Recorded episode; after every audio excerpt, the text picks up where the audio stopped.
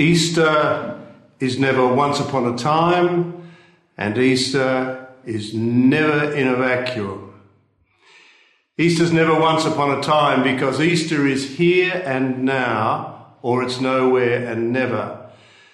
And that's because Easter isn't so much an event but a person, and because the risen Christ is here and now, so too Easter is here and now. Easter never happens in a vacuum because it always happens wherever death lurks, and death lurks all the time.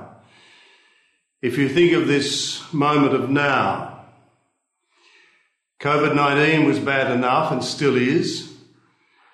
Then we had the floods in this part of the world, and there still are the floods in some parts. And then we have the war in Ukraine. So that's what I mean when I talk about wherever death lurks. And it's also what I mean when I talk about Easter. Because when I say that Easter is never in a vacuum, I say that in this moment of Easter, we draw into the celebration even the pandemic and the floods and the war.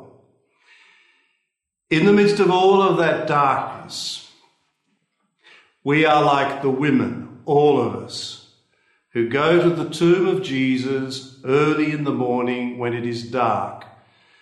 And Easter always begins in the darkness, and the darkness is always and everywhere. So, like the women, we go to the tomb, the place of death, in the darkness. But like the women, we are met by the risen Christ.